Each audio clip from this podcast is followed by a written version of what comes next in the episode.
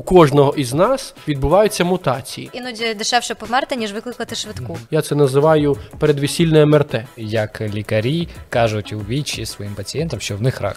Обстеж молочну залозу. Лікування теж не може бути легким і приємним. Е, Та у вас все хорошо. Ідіть з Богом, діточка. От такенна каменюка, і людина стане дуже схожим на шрека. А в мене є знайома, яка не курила, і в неї рак легень. Знаходжу нові родинки, і що мені робити? Боже, я вже хочу бігти робити МРТ.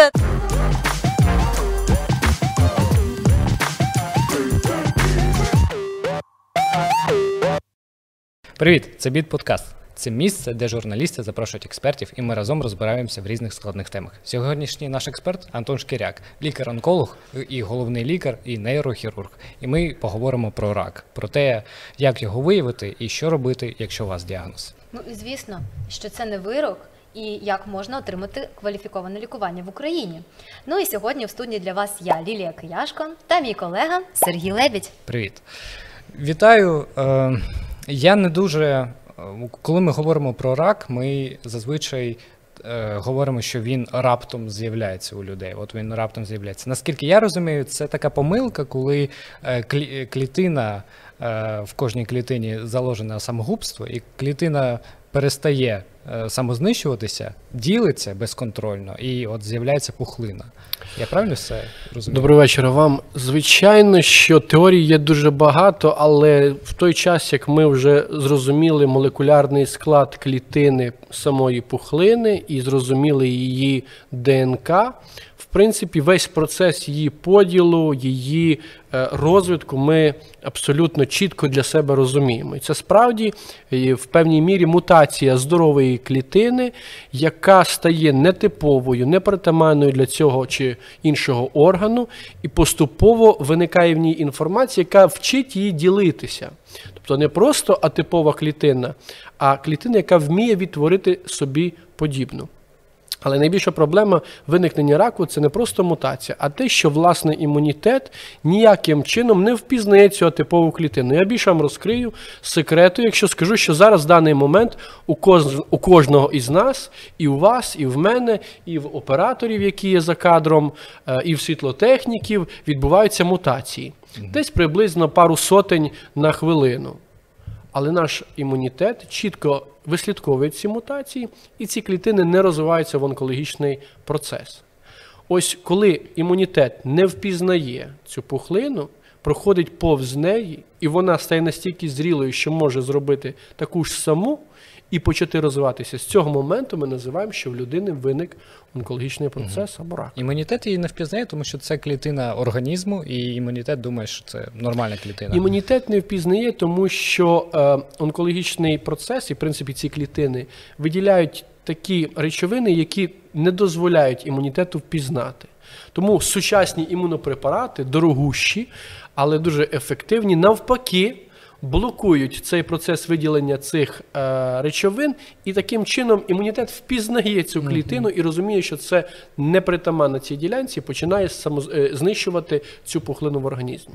Тому вся, в принципі, онкологічна служба, вся онкологічна наука, наші всі зусилля зараз направлені саме на імунотерапію, власне, навчити імунну систему впізнавати рак. Тому що, повірте, в нас мільярди клітин, які можуть вбити будь-який рак за лічені дні. За лічені дні. Без будь-яких додаткових методів лікування. Е, тільки важливо навчити власний імунітет. А які зараз є розробки? Ну от розкажіть, якщо ми вже розуміємо там механізм утворення, розуміємо, як боротися, розуміємо, що для цього потрібно. Чому все одно так багато людей помирає? Як зробити Е, оцю, не знаю, Я вам приведу дуже Так. простий Мгм. приклад, чому люди помирають. Е, сучасний препарат, не будемо його називати, назву не будемо рекламувати, але е, імунний препарат, який був е, презентований світу у 2015-16 перепрошую, році, і в 17-му році, е, в 15-му був презентований, і в 17-му році ми презентували його тут в Україні. Вартість цього трьохтижневого курсу біля 7 тисяч доларів. Лікування ним призначається щонайменше на рік. А тепер множте. Чи є багато онкологічних пацієнтів в Україні, які можуть собі дозволити за рік витратити на лікування біля ну, 80-90, можливо, навіть 100 тисяч доларів. Ну це так. Скільки таких людей? Дуже Ну, мало. одиниці. Дуже мало, одиниці. От. І ті люди, котрі собі це можуть дозволити, їдуть, як правило, за кордон, тому що вони вважають, що там це буде краще. Хоча препарат один і той ж самий. Інша справа, що не кожен рак на сьогоднішній день, не до кожного раку ми знайшли ключ. Е, І ці речовини, які виділяють та чи інша пухлина, на сьогоднішній день е, багато із них для нас залишаються таємницею. І кожен рік нове відкриття, новий крок до того, щоб відкрити всі замки. Ми відкриваємо один замок, заходимо, а там ще одні двері, там ще одна е, перепона. Але я вам скажу, що я впевнений, що за років 10 онкологічний процес е, буде лікуватися, в принципі, як якесь хронічне захворювання.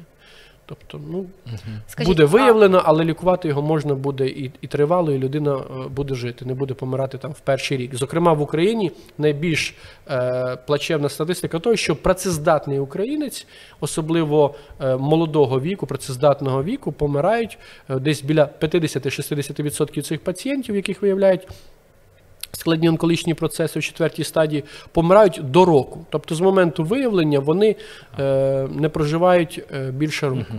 Я правильно розумію, що от рак може перебігати без якихось симптомів, а вже, от як ви сказали, Абсолютно. четверта стадія це вже явні симптоми, але вже пізно, так? Все справа в локалізації самої пухлини. Якщо ми говоримо про головний мозок, це моя царина, то якщо пухлина розвивається в лобній долі, зокрема, де е, функціонально немає таких зон, які б викликали у пацієнта, крім там головної болі, в кого не боліла тут голова. Та Та у всіх. боліло. Ну, всіх так. боліло. Але це не означає, що в кожного із нас там є Ну, так. пухлина в голові. Інша справа, що якщо пухлина розвивається в функціональній зоні, тім'яна доля або в мозочку, що викликає головокружіння, хитання, слабкість якоїсь сторони тіла, то звісна річ, і тим паче уражає функціональні зони на початку свого росту, то звичайно ми виявляємо її на перших стадіях. Якщо ж вона росла із лобної долі проростала, проростала і дійшла до тім'яної долі, і через два роки її росту і е, малігнізація або процесу перетворення в більш злоякісну викликала у пацієнта параліч, і його завезли в швидку, наприклад, допомогу, і виявили, що там, мабуть, у пацієнта інсульт. Робимо МРТ, а там пухлина, а не інсульт. То, звичайно, тоді вже набагато важче лікувати. Тому е, світовим стандартом, мабуть, е, буде залишатися раннє виявлення або ще кажуть скринінг е, цих процесів. Знаєте, як ТО. От ви ж 10 тисяч загорілася лампочка на машині. Так.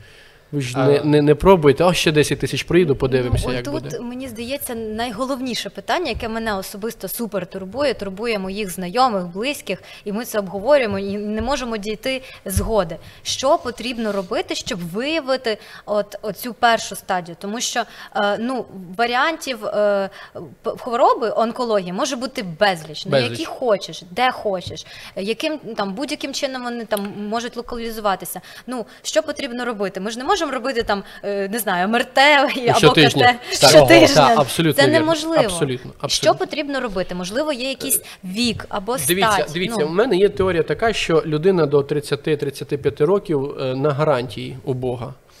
І гарантія злітає десь в 35. Ну, тому що мені 37, то я розумію, про що я говорю.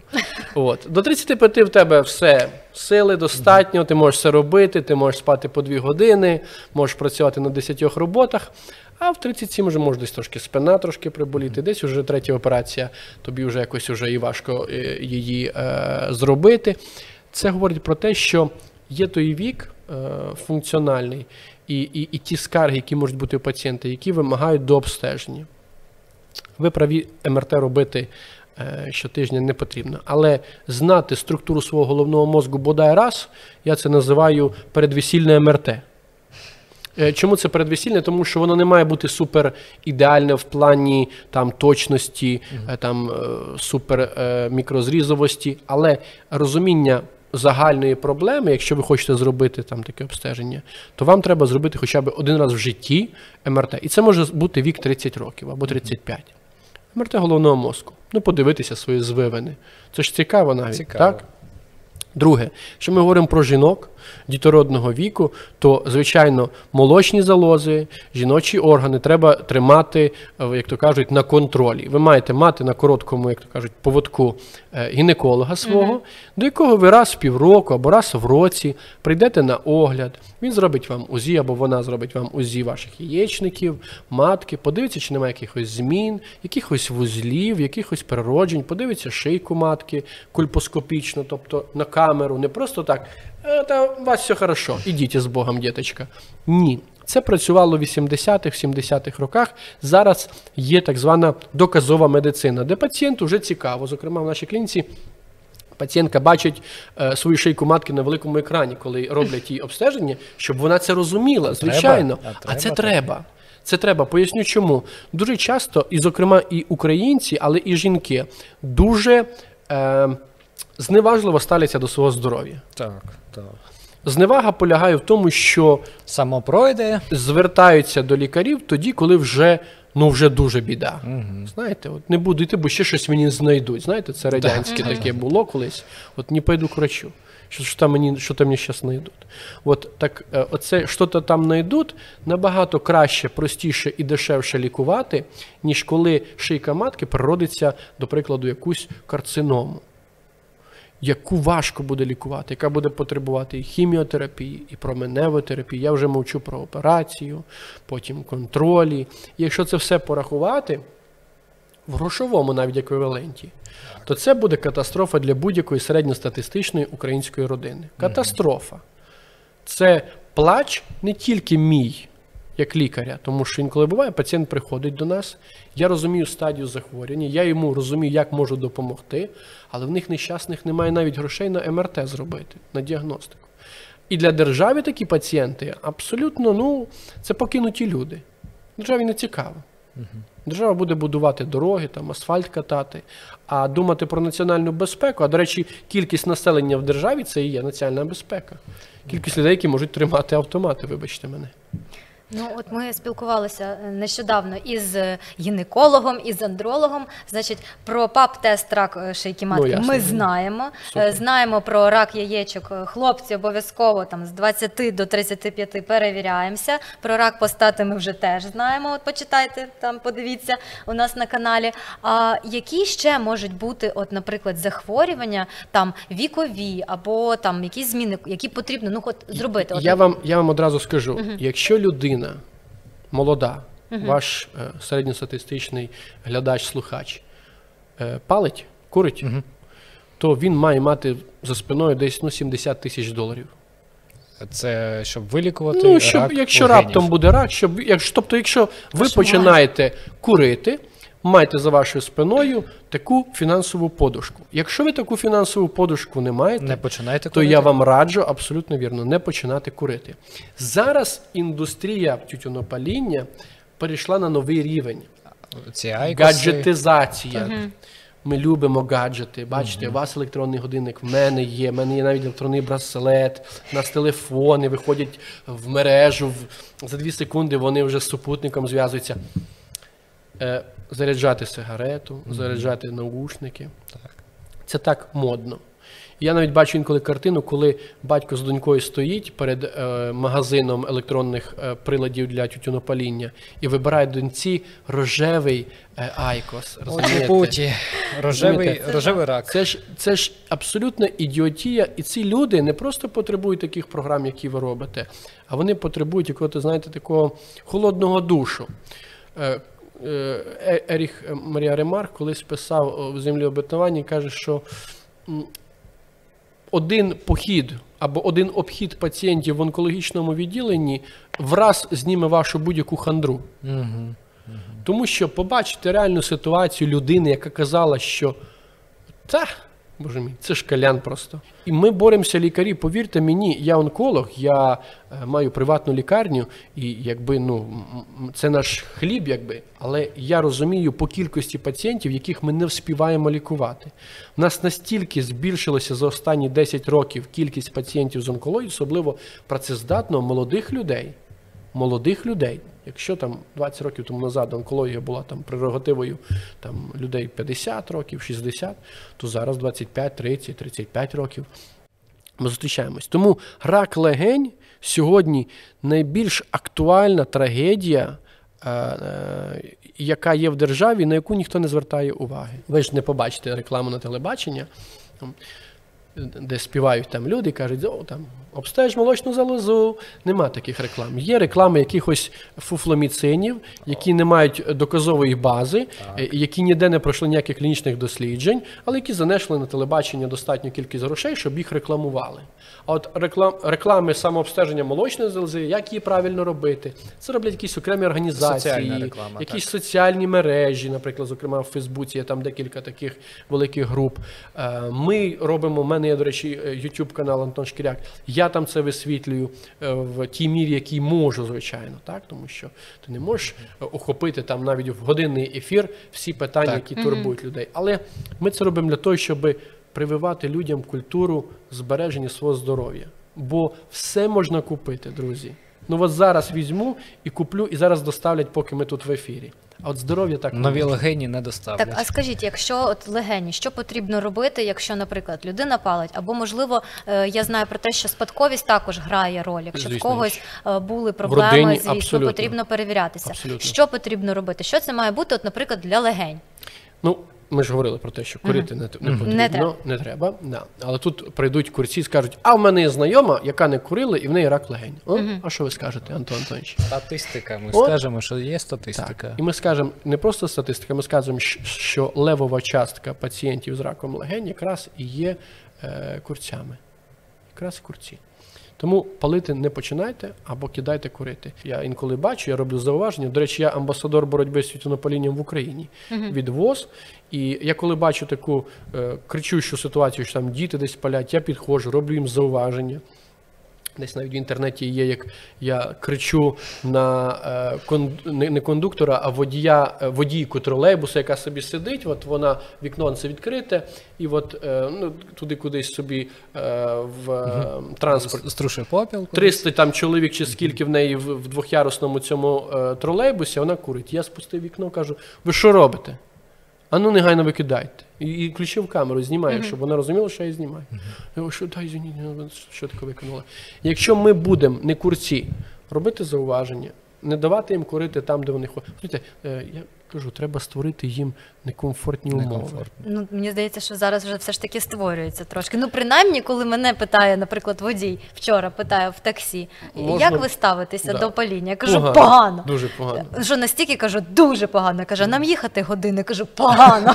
мені все одно. Мені погано від е, тютюну, я не палю, ніколи не палила і не хочу, не хочу це нюхати. Будь ласка, не треба. Так, окей, нас е, напевно багато курців дивляться, що рентген робити Чи флюорографію, чи, Чи- що? Що флюорографія більше для виявлення серйозних грізних проблем. Звичайно, перше, що ви маєте зробити, це звернутися до свого сімейного лікаря, який, призначивши вам певні аналізи крові, зокрема, оглянувши вас, послухавши ваші легені, послухавши ваші скарги, історію ваших. Якщо ви курите кровохаркань, якщо у вас були або випад, випадків порушення дихання, призначить вам те чи інше е, діагностичне е, обстеження. Якщо в нас є в гаражі Ламборджині, то ми не будемо вже сідати на той Жигуль. Ну от Мгм. об'єктивно, правда? Ну от уявіть собі, що у вас вдома є Жигуль і Ламборджині. Ну ви не будете сідати. От я от на, на Жигулі буду їздити понеділок, п'ятниця, а в суботу неділю буду брати. Ну не будете. Ну, ну погодьтесь, правда? Тому відколи є комп'ютерна томографія. Це е, і низькодозна комп'ютерна томографія, яка по навантаженню плюс-мінус така, як звичайний рентген. Е, Ми отримуємо тривимірне зображення легень, де я можу селективно подивитися кожну долю, бронхіолу, бронх, побачити структуру. В міліметр. Звичайно, таке обстеження після 30 років, після 35 років можна зробити, особливо якщо людина курець, виявити якісь запальні процеси. І сказати: ви знаєте, у вас вже є хронічні фіброзні зміни, які свого часу е, можуть перерости в більш різне. Візьміться за голову і е, зробіть висновки і кидайте курити. Або куріть надалі, але тоді організуйте якийсь гарний трек-ліст вам на, на поховання. Тому що, ну так, так. Ох, я інколи У вас у лікарів е, такий, чорний гумор. Так. Але Е, і- і- дієвий. Дієвий. Дієвий. дієвий. Да, я інколи навіть вибираю картку, кажу, у мене є скидочна картка мінус 20, компанія, яка На займається да, похованням. Якщо хочете, раптом, якщо ви будете продовжувати курити, не забувайте, що в мене вона є. Е, Таким чорним гумором ти пробуєш людині довести серйозність речей, але в такій е, шаршовій формі. Так? Тому що е, сказати, що ви помрете, все ужасно. Ні. А от ви помрете нічого страшного, це звичайний життя. процес, це Це життя. життя. Куріть надалі. Він починає думати, він починає включати свій мозок, е, який працює на самозбереження. І багато ви, до речі, питали перед програмою, чи були такі. Е- Предмети в університетах, і, і чи є така взагалі наука? Є така наука, Так, я, я, я питав е, про те, як лікарі кажуть у вічі своїм пацієнтам, що в них рак. Е, Є е, такий предмет в університетах, принаймні я дуже вірю, що його зараз ще викладають. Це називається етика та деонтологія, тобто поводження і культура поводження і спілкування з пацієнтом, е, з родичами, як правильно озвучувати діагноз. Я дуже вірю, що цей предмет ще залишився в університетах, хоча тактовність деяких моїх інтернів бажає кращого. І, і можливо, можливо, цей предмет зараз не такий і актуальний. А от галузь психології, яка називається онкопсихологія, зокрема в нашій клініці є онкопсихолог, який працює саме з пацієнтами, які отримали діагноз рак. Ці люди потребують не тільки там якоїсь фінансової допомоги від родини, вони не потребують тільки лікувальної процедури або там хіміотерапії або хірургії. Вони потребують підтримки їхньої душі. Тому що за там 16 років роботи в онкології я зрозумів, що е, якщо пацієнт має допомогу душевну, от в нього є там надія на щось, в нього є якась ціль, якась мета. Він розуміє, що для чого він живе, чому він бореться. Йому це простіше і він легше виходить із цього піке. І навпаки, якщо йому навіть дали гроші, родина дала там йому пачку, на йди лікуйся. Але емоційної підтримки немає, немає цього е, ну, як то супроводу духовного протягом захворювання, то ці пацієнти, незважаючи на всі їхні потуги, просто йдуть туди донизу. Я чув таке, що згорають там за тижні. Що от Ну, це все залежить, напевно, все ж таки від стадії захворювання, але Ну, справді ну мати мету і розуміти, навіщо тобі проходити, тому що ж лікування теж не може бути легким і приємним, і його легке. ще витримати це Ну, не бути... треба далеко йти сьогоднішній випадок. У мене Мгм. пацієнтка була щойно на перед вашою програмою. Моя остання консультація. Е, молода жінка, 37 років, з е, пухлиною у скроні. Вона каже: Антон Антонович, я коли е, пішла на МРТ, вона собі сама призначила МРТ. А, Вона так і не добилася е, обстеження головного мозку від свого лікаря сімейного. Каже, мене, от мене таке відчуття було, що от мене от, от тут от болить в скроні. От вона чітко показує тільки з правого боку, що мене тут болить в скроні. Я вирішив для себе зробити МРТ. І справді виявляємо невеличку, півтора сантиметрову, але злоякісну пухлину головного мозку, яка в функціонально неактивній скроневій правій долі, видаливши яку, ми попередимо її смерть. Їй повезло так, їй дуже пощастило. вона отримає гарну хірургію у нас, і вона забуде за цю проблему, і вона буде жити щасливо. Тому що це, ймовірно, перша, а можливо, друга стадія, максимум. І це виліковано. Інша справа, коли пацієнт а, болить голова, там ну, що, місячні, там, або там, не знаю, там чоловік зі мною там посварився, голова болить, це нормально. От, не йду я ні до якого лікаря. І так роками відбувається. А пухлини головного мозку інколи можуть бути абсолютно німі. Німа симптоматика, ти не проявляється вона ніяк. І через якийсь певний період часу до головних болей приєднується там двоїння в очах, слабкість в кінцівці, в руці там в нозі, посмикування обличчя, судомні напади, епілепсія. Скільки у нас було пацієнтів, яких ми оперували, яким лікували епілепсію, е, навіть були такі, що 12 років лікували епілепсію. Ну от качали їх протисудомними препаратами, наркотичними. Але ніхто не зробив МРТ, щоб виявити, що там пухлина. Жахливо. Боже, я вже хочу бігти робити МРТ, тому що голова в мене Якщо болить чесно, і так, не треба про... так ми, ми поговорили про мозок, про жіночі, про легені. Давайте ще... про старечі проблеми. От я знаю, і ви мені колись казали, що треба йти на колоноскопію, коли виповнюється там скільки? 45-50 років. Треба хоч Ну, і раз 35 і непогано. 35 непогано. Треба сходити. Я наскільки там розповсюджений рак е, прямої Кишківника. кишківника, так. Ех, Кишківник це не просто зеркало нашого життя, це ще й е, орган, який, е, враховуючи там харчові наші вподобання, е, вміє підлаштовуватися під це, але в, когось він не витримує тих навантажень. Зокрема, наприклад, якщо людина харчується рідко, але дуже багато. Так? Це така е, середньостатистична, наприклад, їжа журналіста. Зранку нічого не поїсти і вечором нажертись. Так само і в лікарів, повірте. Пробуємо це виправити, але не завжди вдається. Так от, е, якщо такі харчові неправильні е, ви сповідуєте культури, то вам однозначно треба зробити гастро і колоноскопію. Що це означає? В медикаментозному сні ви собі засинаєте. Ого, навіть так. А як же? Ну, європейський протокол обстеження кишківника і шлунку не то, що просить, він вимагає цього. Боже, скільки разів А я робила ковтати? гастроскопію? Десь разів 15. Свідомості. Свідомості. Я вже Ну, знаю всі лайфхаки, що все прийшло просто швидко і не дуже Це- боляче. Жахіття. Розумієте? Мені це нагадує якийсь освенцем, тому що. Тому що Тебе тримають, по-перше, коли Та, ти ну, робиш гастроскопію. Прям, Ну, а прям... я, роз, Звісно. я розповідаю, як я роблю. Раз в 5 років я роблю гастроколону. От, е, я приходжу, я лягаю, мені посміхається медсестра, мені підколюють щось. І я тихенько-тихенько засинаю. І біля тої самої медсестри просинаюся.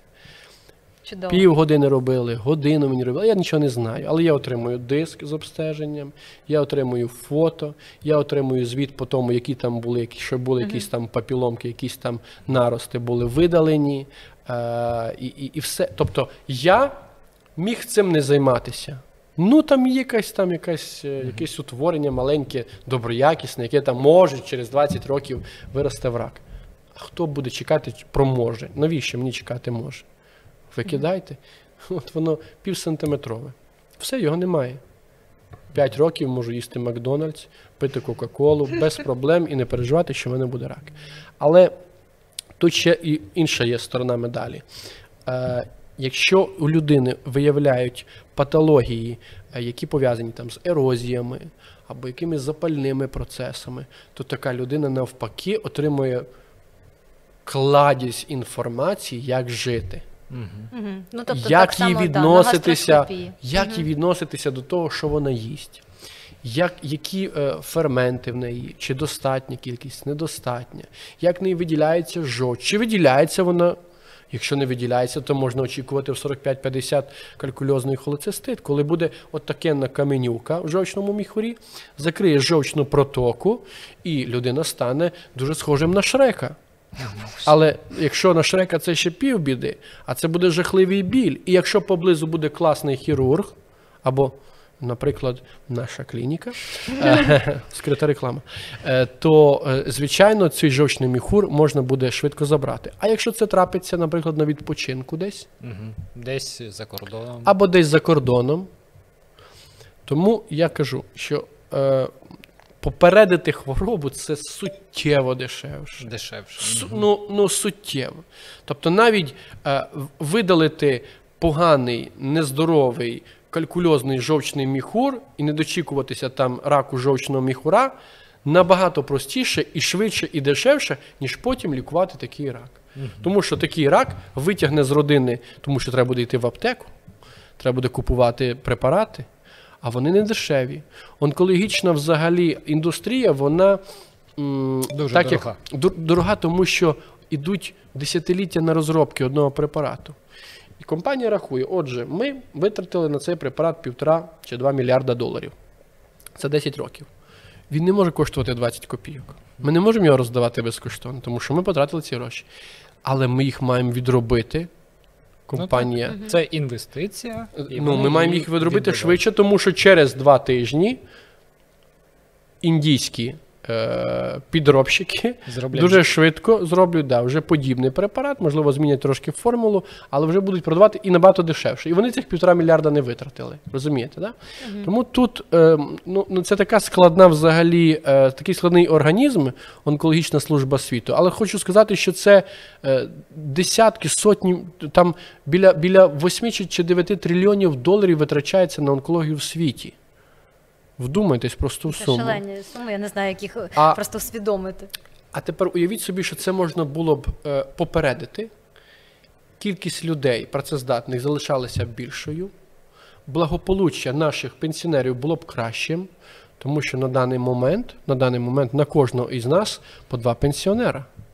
Мгм. От за цим столом сидить зараз шість пенсіонерів, які ми своїх податків утримуємо. І ми не проти їх утримувати. Але було б крутіше, якби ці пенсіонери б утримувалися ну, там, двома-трьома е, е, платниками податків. Так? Було б круто. У них би і пенсія була б вища, і якість їхнього життя, їхньої старості. Вони б могли бути як японські пенсіонери, які купують собі цей полароїд і їздять по світу, і фотографують, і, і, і роблять селфі на, на фоні Ніагарського водоспаду. А наші бабусі селфі на якому фоні роблять? На фоні городу. В кращому випадку, якщо є телефон з камерою. якщо є Е, так. От, а ми хотіли з приводу ще ра- поговорити раку шкіри, тому що ну багато, все ж таки багато є ініціатив, і ми також і на телебаченні були реклами, що е, сходіть там, перевіртеся. О, будь ласка, мене- перевірте родинки, там ще, ще, ще.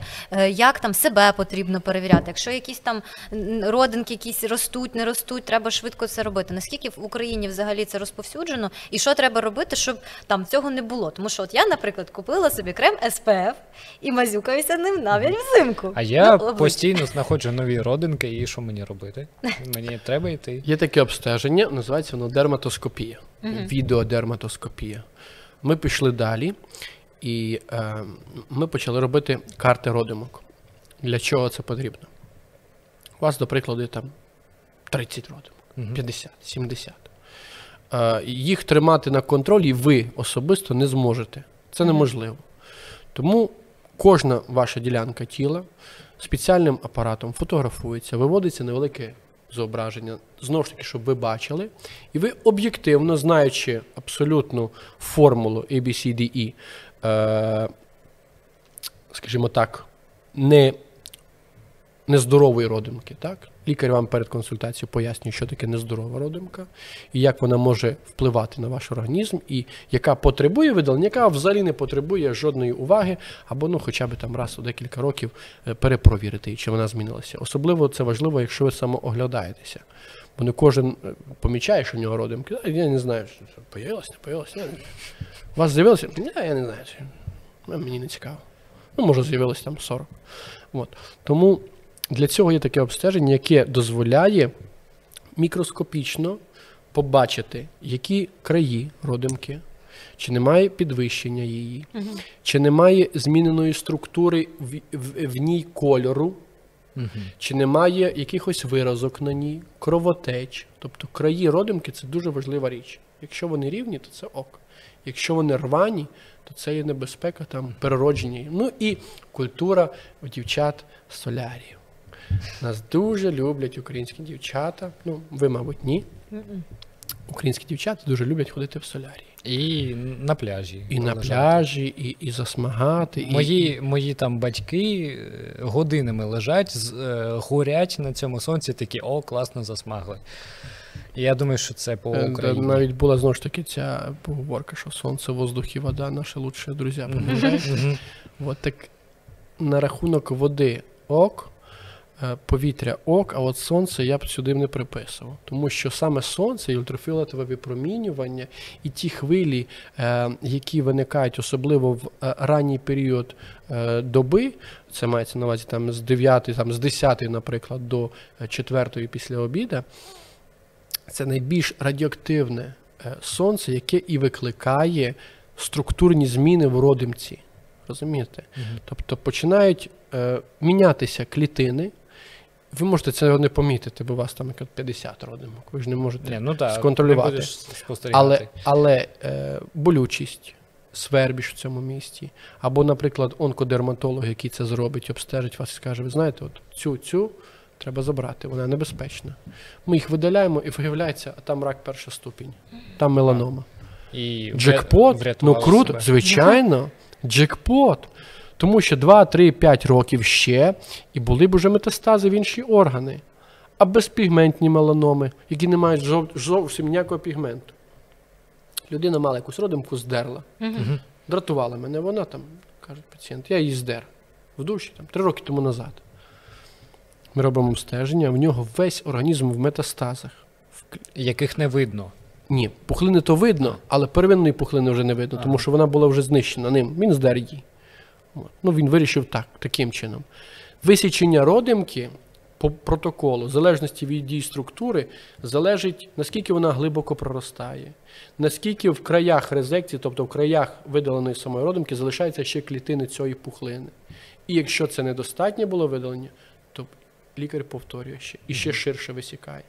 Тому що висічення, якісне висічення це є ну, фантастичний успіх і продовження суттєве життя пацієнта. Тобто, хоча б раз на рік також все ж таки треба перейти Ну, перевірити. дерматоскопія це таке обстеження, яке особливо у тих людей, яких є родимки.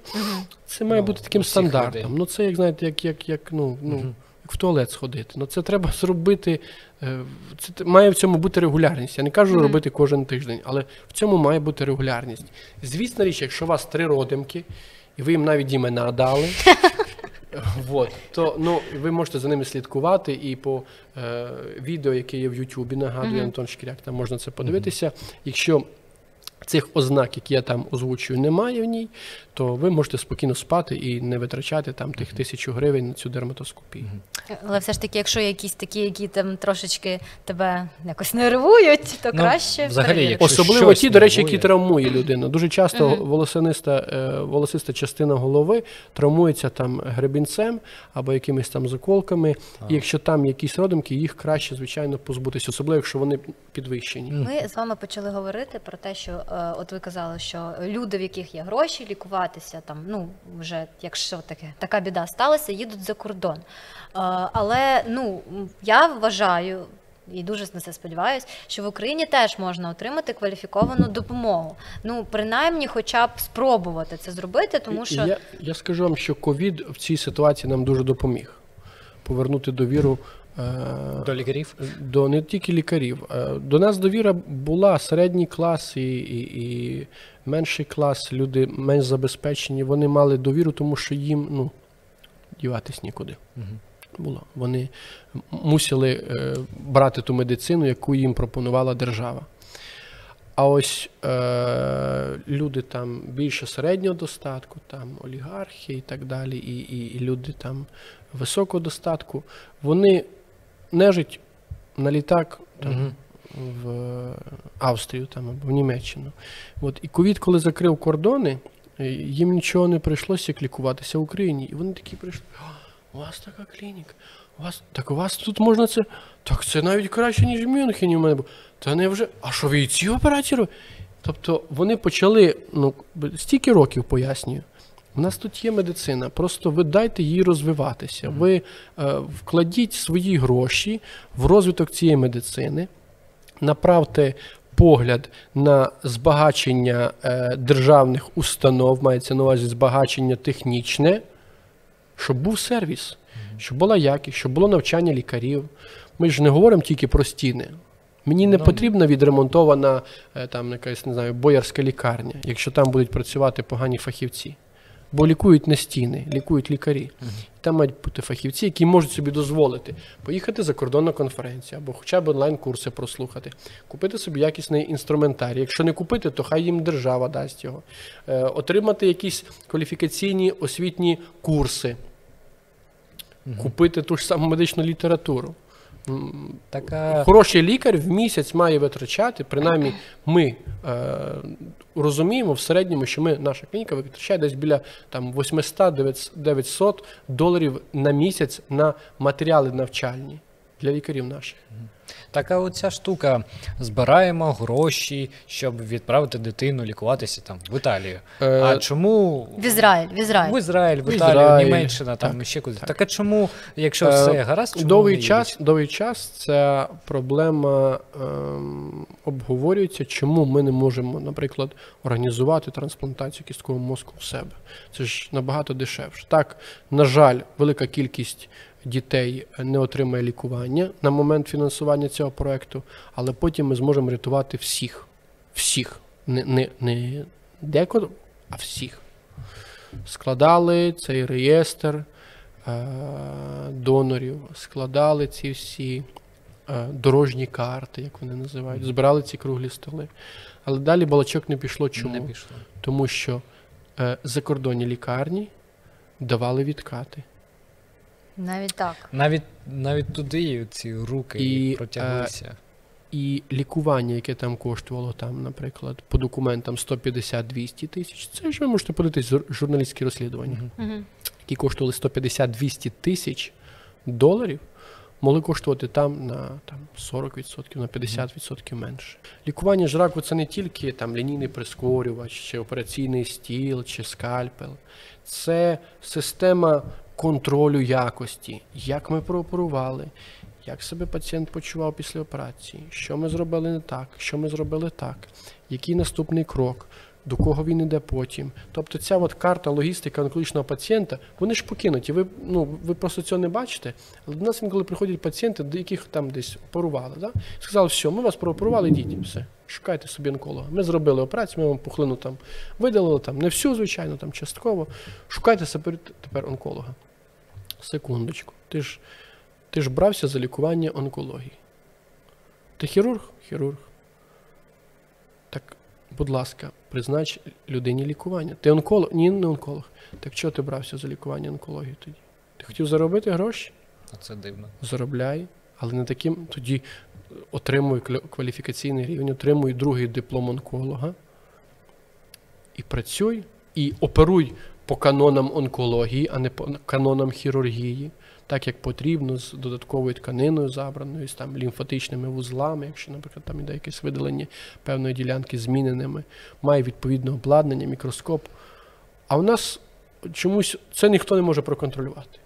От ми зараз, якщо позвонимо на гарячу лінію МОЗ і назвемо, наприклад, прізвище там, не знаю, якоїсь пацієнтки, яку там прооперували в Черкасах. Міністерство запитаємо, а як вона? Все нормально там пройшло? Ага. В них немає даних. Там, Якось ой, ну пройшло. а хто її оперував, скажіть, будь ласка? А який рівень в неї свідомості після операції? А можливо, вона в кому впала? Чи можливо не вдалося прооперувати її? А де вона опромінюється зараз? А які методи лікування після операції будуть? А хіміотерапію вона всю купує, чи їй тільки треба частково купити, а решта все є в лікарні по програмі Доступні ліки? О, ну мені здається. Ви почуєте кинуту трубку. Угу, угу. Цього не знаю. Тому, якщо б була б така система, я це уявляю собі, як, якщо б була б така загальнонаціональна система контролю якості надання допомоги, це може бути МОЗ робити, але разом з профільними асоціаціями. От ми три нейрохірурга.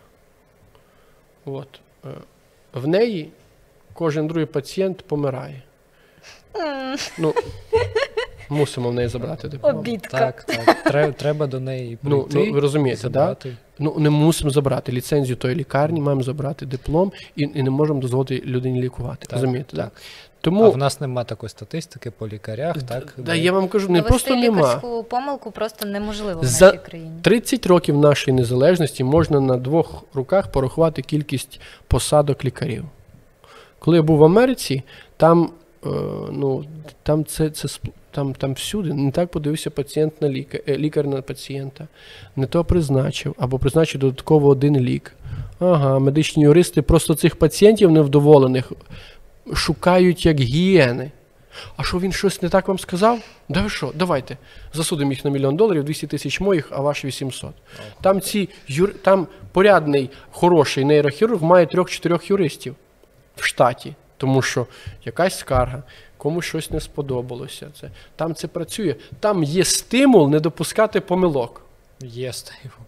Ну, а в нас Сьогодні, будь ласка, сімейний лікар вам випише цианистий калій, ви підете додому, приймете, і його ніхто не засудить, тому що ну, Ну, Але можу розумію. сказати все ж таки на противагу.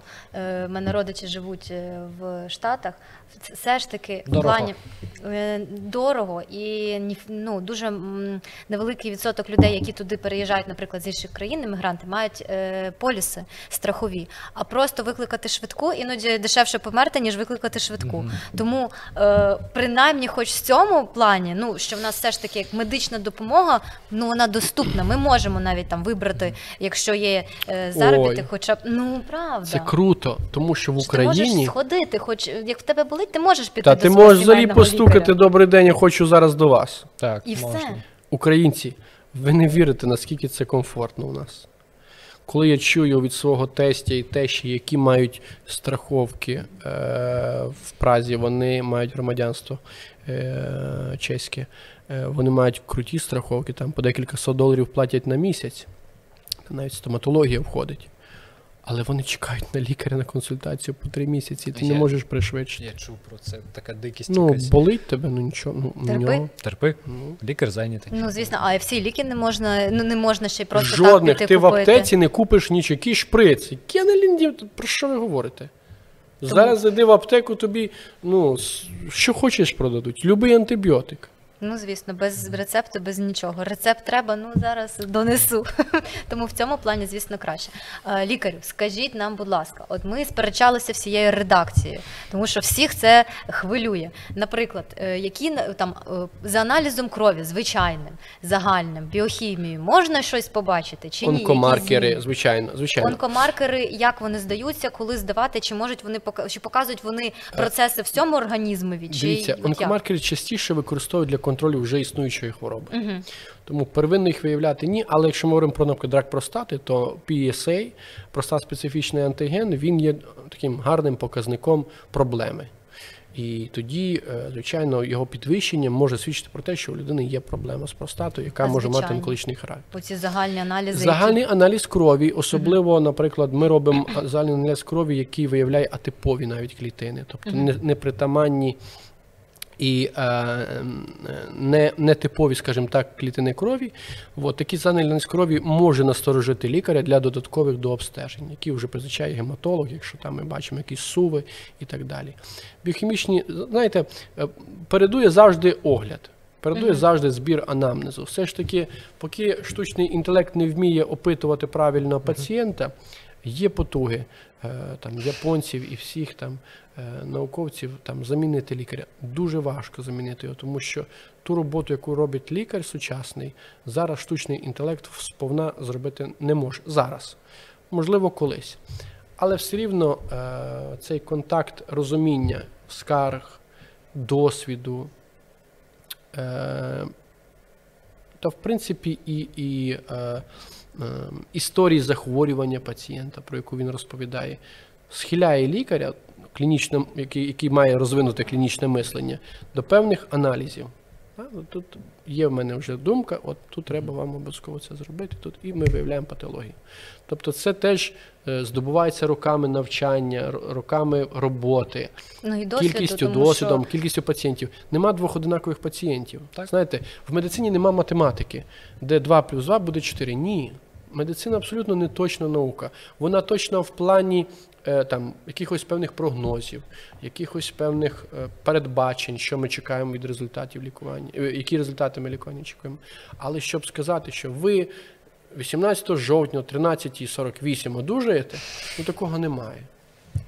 Ну так, і звісно, дуже важливо е, розказати нашим там глядачам, слухачам, друзі, будь ласочка, все ж таки перевіряйтеся. І особливо наостанок питання: якщо в когось, ну наприклад, там є якісь хронічні хвороби, будь-які, чи може це потім в майбутньому перерости в Звичайно. рак? Так, кожен рак фактично є наслідком якоїсь хронічної патології, хронічного якогось запалення. В більшості випадків. Тобто, якщо є щось хронічне, треба слідкувати, ходити. А як же ж? А як же ж? Ну що, е, провести одні вихідні в лікарні, діагностувавши себе, О, це не, набагато менше. Так Набагато менше. вихідні. А скільки? Декілька годин. декілька годин в лікарні це набагато краще, ніж потім роками можливо лікувати рак. Бережіть себе, ставте лайки, підписуйтеся на канал. Па-па!